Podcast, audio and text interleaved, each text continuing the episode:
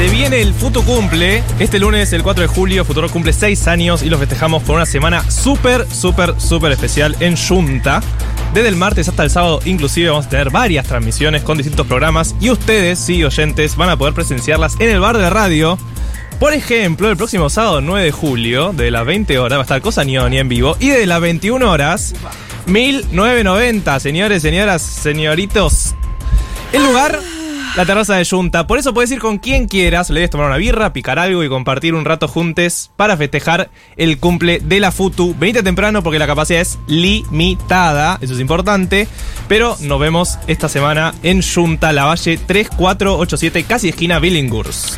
No, lo, lo que va a estar eso. Nada, terrible. ¿Vos qué te vas a poner? Ya, y ya mandé a hacerme el traje. ¿El traje? Siento que vos te querían muy bien los gorritos de lana. ¿Los gorritos de sí, lana? tenés como una cabeza que le, siento que le quedarían bien. ¿Cómo los gorritos de lana? ¿Qué dice? El gorrito de lana. Gorrito de Ah, lana. tipo el tiny ese. No, boludo, el gorrito, el gorrito de invierno. Ok, bueno, El tengo un gorrito. No lo traje hoy. Pero la próxima lo traigo. Va, lo llevo. Lo llevo el sábado Claro, una 9 vez, de una vez julio. te dije, te dije, te quedan bien los gorritos. Bueno, a vos también. No, a mí me quedan mal, por eso la gente que le quedan mal las gorras y los anteojos elogian a- y les hace sentir consciente de su privilegio a las personas que lo usan bien. Eh, Juan Elman, esto es un déjà vu. Todos los sábados estamos Sí. hablando de cómo vos sentís que algo no te queda bien y te tenemos que convencer de que no es cierto. Lo del gorro es una verdad, además viste cuando uno lo sabe y no te puedes ser boludo, o sea, vos sabés que te queda mal y te queda mal. Y bueno, no, no, no hay con qué darle. Gorrito y anteojos de sol. ¿Sí? ¿Vos decís que te quedan mal? Sí, sí, lo sé, lo sé, lo sé. O sea, no, no es una opinión, es un hecho. Es un dato, Un dato, como decía un dato de realidad.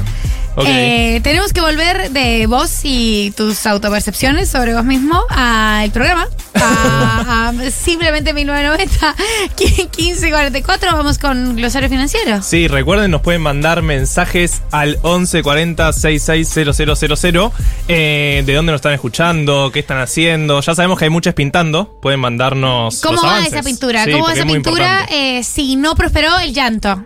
Eh, si no prosperó y va mal, eh, queremos fotos llorando y nosotros acompañamos. Marto hizo algo esta semana, yo lo voy a destacar.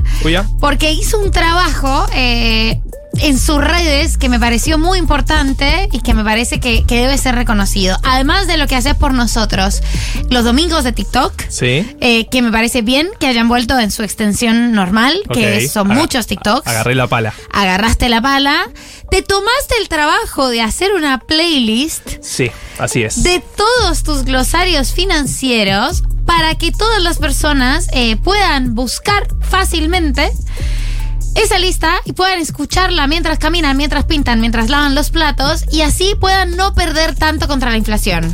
Sí, eh, me cansé que la gente me pare en la calle y me diga, che, ¿qué hago para no perder tanto contra la inflación? Y le dije, y ahora ya tengo respuesta.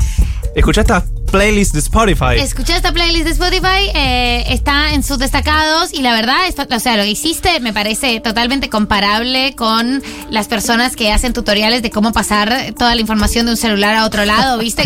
Que, es un acto genuinamente desinteresado y totalmente altruista por el bien común.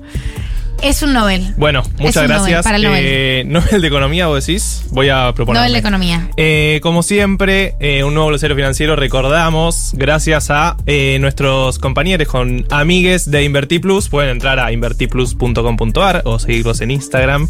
Y, como ya dijimos al principio del programa, hoy 2 de julio, si tienen el beneficio y la buena dicha de poder comprar su cupo de 200 dólares, recuerden que pueden entrar a Inverti Plus. eh, y es más barato que en los bancos tradicionales, así que pueden comprar desde ahí. Ahora sí, dicho todo esto, vamos al glosario financiero de hoy. ¿De qué vamos a hablar hoy?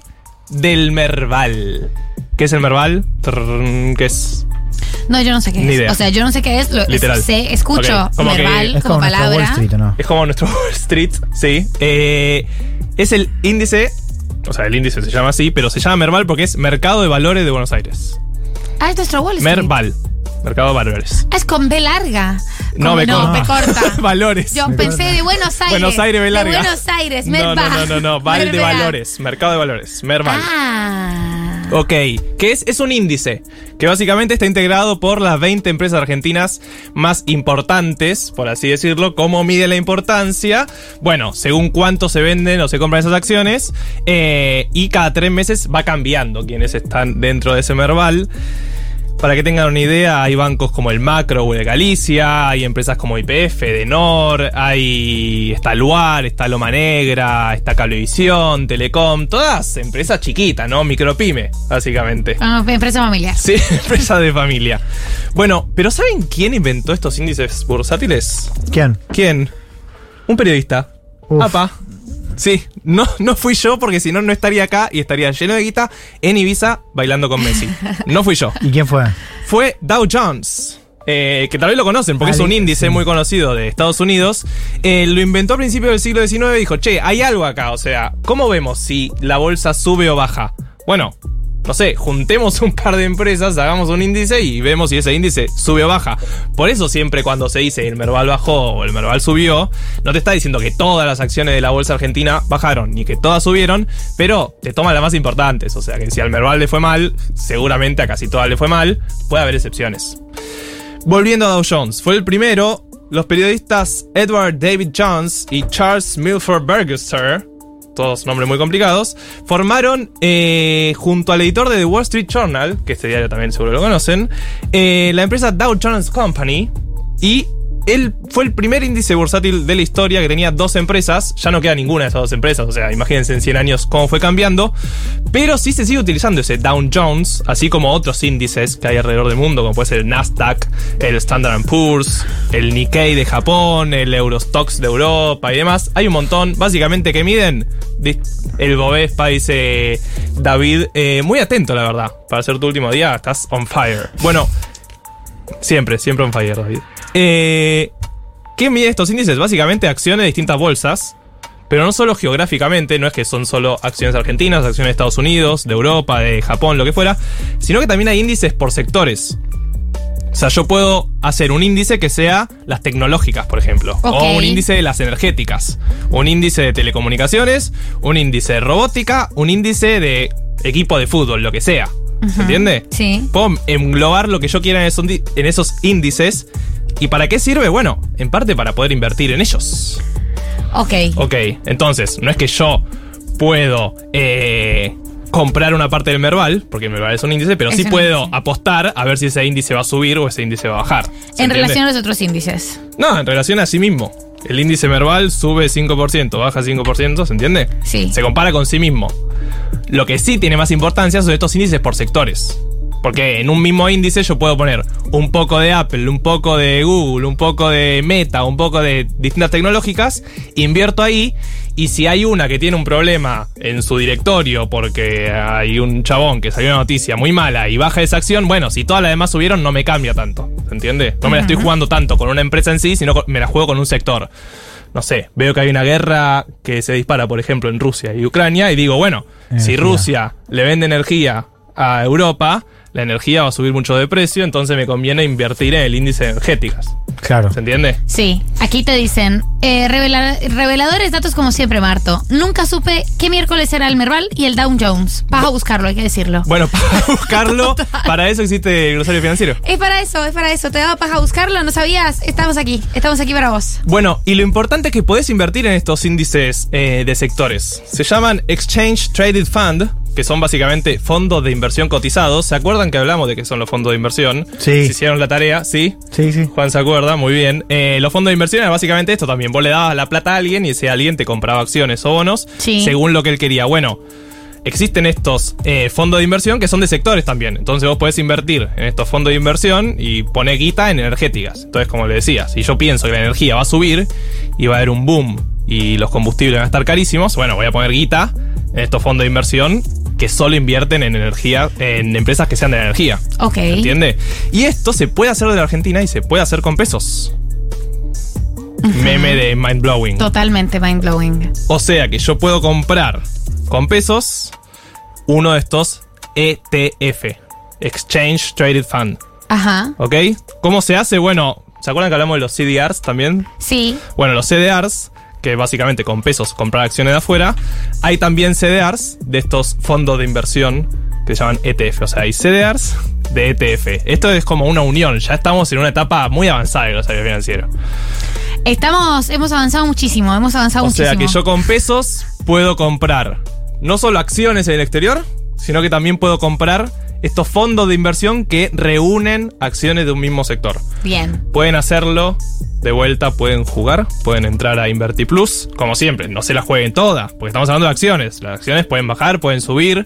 No depende mucho de nosotros si suben o bajan, porque no somos oros, no podemos mover el mercado, así que hay que tener cuidado. Pero si tienen un pequeño Billetín. resto, un billetín, y quieren jugar a hacer el logo de Wall Street, pueden hacerlo, pueden entrar a Inverti Plus y comprar ahí sus CDRs. Y vos podés estar monitoreando todo el tiempo eh, cómo se comporta tu acción. Claro, que es un poco lo divertido también. Es, vos estás ahí mirando en Y tu de repente le ganaste al sistema. De repente subió Lo sentís 5%. que le ganaste. De repente subió 5% y decís, ah, ok, soy yo. Soy literal. Hoy pago yo. Literalmente yo invito. Pero no ganaste tanta plata, no importa. Eh, así que sí, puedes estar monitoreando minuto a minuto. También es peligroso monitorear minuto a minuto, pero hay veces que es divertido. Claro. eh, todo se puede hacer por InvertiPlus. Esto es el índice Merval. Claro, no, el índice verbal es uno de los índices. Hay Es un montón. uno de los índices. Hay un montón de índices. Por, in- por InvertiPlus vos podés eh, llegar a acceder a los fondos de inversión. Claro, los ETF. ETF. Sí. Entonces ya tenemos ETF, CDRs, Merval, es lo que hemos estudiado. Claro. Sí, prepárenlo para el final. Y Dow Jones. Y Down Shows. Y Down Jones, que estamos eh, ya en época de finales, así que en cualquier momento se viene. Ay, Dios. No vayas a hacer otra vez. no, no, ya, ya aprendimos la última vez. Le mandamos un saludo a Gali que debe estar durmiendo. Marto siempre nos pone a competir con Gali eh, por un, un quiz, un pop quiz de los glosarios Que financieros. encima ni siquiera hay premios interesantes, Ni nada. siquiera hay premios interesantes y Galia es la persona más competitiva de América Latina y el Caribe. Eh, es muy angustiante, yo la paso pésimo, quisiera que no lo volviéramos a hacer. Marto, aquí te preguntan, ¿cómo pueden escuchar tu playlist de todos los glosarios financieros? Bueno, pueden buscar Glosario Financiero 1990 y seguro les aparece. Y si no, ahora cuando termine el programa, voy a agarrar mi celular y lo voy a subir a mis stories. Así que pueden ir a buscar a arroba martosolip. Que los domingos tiene, hay que decirlo, un compilado fabuloso. el mejor compilado fabuloso de los TikToks. Bueno, muchas gracias. Gracias por estos elogios. Gracias a vos, eh, hemos aprendido muchísimo. ¿Vamos a un temita? Dale, vamos a un temita y después cerramos si les parece.